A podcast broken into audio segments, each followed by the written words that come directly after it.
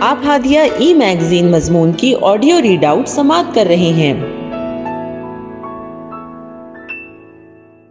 سامعین، السلام علیکم ورحمۃ اللہ وبرکاتہ۔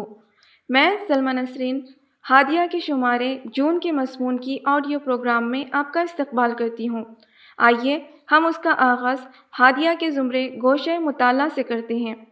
کتاب کا نام ہے جب زندگی شروع ہوگی، جس کے مصنف ہیں ابو یحییٰ۔ اور اس پر تبصرہ لکھا ہے، حمیرہ عالیہ نے بعنوان جب زندگی شروع ہوگی، ادب اسلامی کا نیا نمائندہ۔ ادب اور مذہب زندگی کے وہ دو گوشے ہیں، جن کے بغیر کارخانہ حیات کی سرگرمیاں ادھوری ہیں۔ ابتدا میں ان دونوں کو مختلف دائروں میں رکھا گیا، لیکن پھر آہستہ آہستہ مذہب نے ادب کے دائرے میں قدم رکھا اور اس میں ہم آہنگ ہونے کی کوشش شروع کر دی۔ جس کے نتیجے میں مختلف اقوام میں مذہبی ادب کی بنیاد پڑی۔ مغربی ادب میں والٹیئر کا ناول کینڈیڈ اس کی بہترین مثال ہے۔ اردو میں مذہبی ناولوں کی ابتدا ڈپٹی نذیر احمد سے ہوتی ہے، جنہوں نے معاشرے کی اصلاح کی غرض سے مذہب کو ادب میں شامل کر کے پند و نصائح سے بھرپور ناول لکھے۔ بعد ازاں اردو میں باقاعدہ ادب اسلامی کی تحریک بھی چلائی گئی جو فکشن کے میدان میں زیادہ کامیاب نہ ہو سکی۔ اس کی وجہ یہی تھی کہ قاری ذوق کی تسکین اور حصے لطافت کی سیرابی کی غرض سے فکشن پڑھنا چاہتا ہے، لہٰذا وہ اس میں براہ راست کوئی نصیحت یا واز پڑھنا پسند نہیں کرتا۔ عبدالحلیم شرر نے اس ضمن میں کئی ناول لکھے، لیکن وہ سب کے سب تاریخی ہیں۔ قرۃ العین حیدر نے بھی فحاشی سے یکسر پرہیز کرتے ہوئے بہترین ناول لکھے، لیکن ان کے ہاں بھی اسلامی اقدار کے فروغ کی کوئی جھلک نظر نہیں آتی۔ عربی میں نجیب کیلانی ہیں، جن کے ڈرامے اور کہانیاں اسلامی ادب کی کامیاب نمائندگی کرتے ہیں، لیکن ایسے ادیب بہت کم ہیں۔ فکشن میں ادب اور مذہب کا اشتراک کرتے ہوئے اس بات کا خاص دھیان رکھنا ہوتا ہے کہ تخلیق میں فن کے تمام عناصر بدرجہ عتم موجود ہوں۔ پلاٹ، کردار، مکالمے، منظر نگاری، جذبات نگاری، جزیات نگاری، اسلوب یعنی زبان و بیان اور خارجی جمالیات یعنی تشبیح استعارہ، علامت، روزمرہ محاورات غرض دے کے ہر معیار اپنی درست جگہ پر بخوبی استعمال ہو۔ اس میں زاہد کی خشکی اور عالم کی رہنمائی کی بجائے دوست کی نرمی اور تخلیق کار کی لطافت موجود ہو۔ چونکہ جمالیات کے بغیر فکشن کی تخلیق ناممکن ہے اور اسلامی ادب میں خدا، انسان اور کائنات کا احساس داخلی جمالیات کی حیثیت رکھتا ہے، لہٰذا ان دونوں کے اشتراک کے بغیر اسلامی ادب تخلیق نہیں ہو سکتا۔ زیر نظر ناول جب زندگی شروع ہوگی کے مصنف ابو یحییٰ کا تعلق کراچی، پاکستان سے ہے۔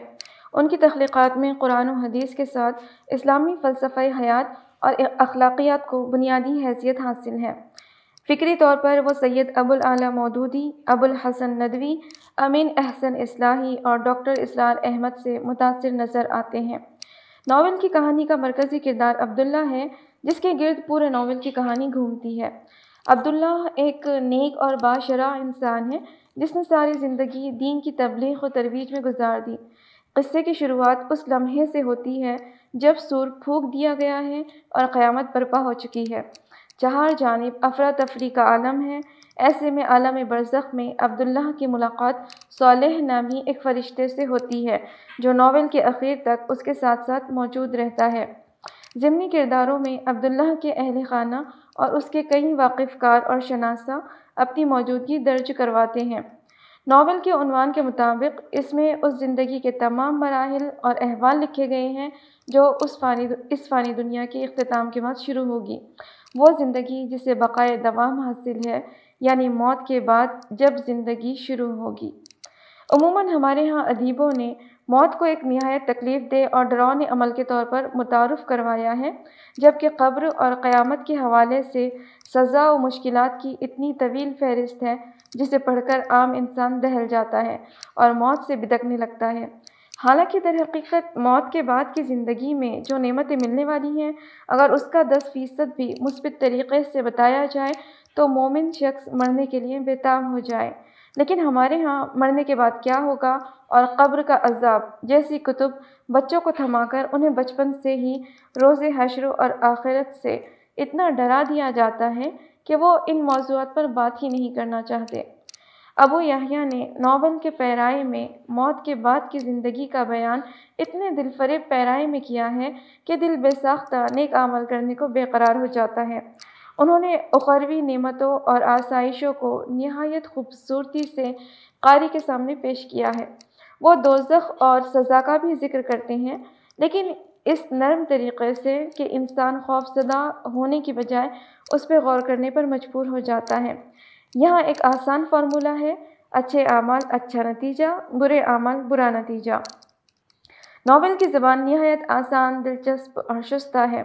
اسلوب کی روانی اور سلاست کی وجہ سے یہ ہر عمر کے قاری کے لیے باعث کشش ہے۔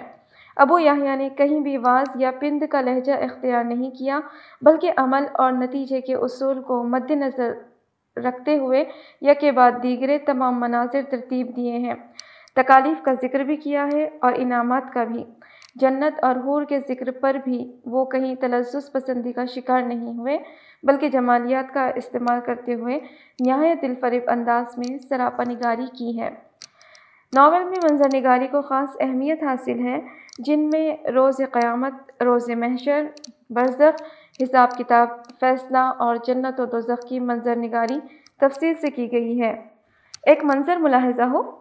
اگرچہ میں پہلے بھی جامع کوثر پی چکا تھا، مگر اس ماحول میں پینے کا مزہ ہی کچھ اور تھا۔ باہر محشر میں سخت اور چلچلاتی دھوپ تھی، مگر یہاں شام کے جھٹپٹے کا منظر تھا۔ ٹھنڈی، خنک اور سبک ہوا چل رہی تھی۔ بالکل سورج ڈوبنے سے پہلے کا سما محسوس ہوتا تھا۔ سفید آسمان پر شفق کی سی لالی چھائی ہوئی تھی۔ یہ شفق کہیں گہری سرخ تھی، کہیں نارنجی اور کہیں سرد۔